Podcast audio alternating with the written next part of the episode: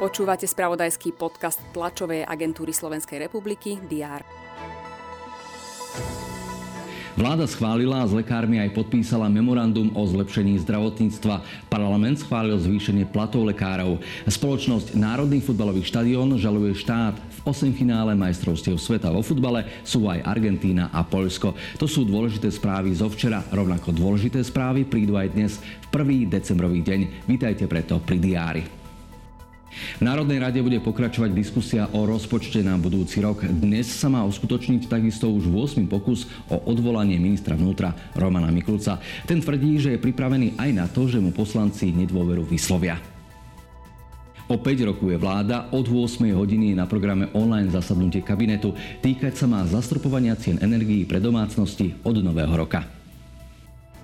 Znie to takmer neuveriteľne, ale po viac ako 20 rokoch od stanovenia nevyhnutnosti rekonštruovať Slovenskú národnú galériu a takmer 7 rokoch od začatia prác sa oficiálne otvorí zmodernizovaný kultúrny stánok. Pri tejto príležitosti predstavia aj prvé expozície plánované na budúci rok. Nový verejný ochranca práv Robert Dobrovodský dnes zloží slávnostný sľub.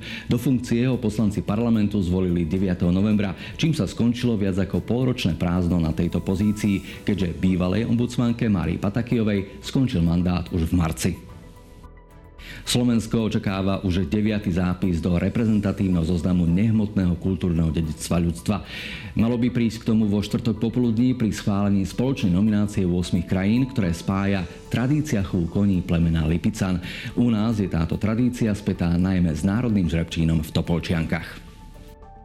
Na futbalových majstrovstvách sveta v Katare sa rozhodne o postupujúcich zo skupín E a F. K takmer istým postupujúcim Španielom by sa chceli v skupine E pridať Nemci. V skupine F sú na hrane vypadnutia Belgičania, ktorým istotu postupu dá len víťazstvo nad Chorvátskom. O dôležité správy TASR nebude núdza po celý deň. Rýchlo a prehľadne ich nájdete na portáloch teraz.sk a TASR TV. Prežite pekný štvrtok.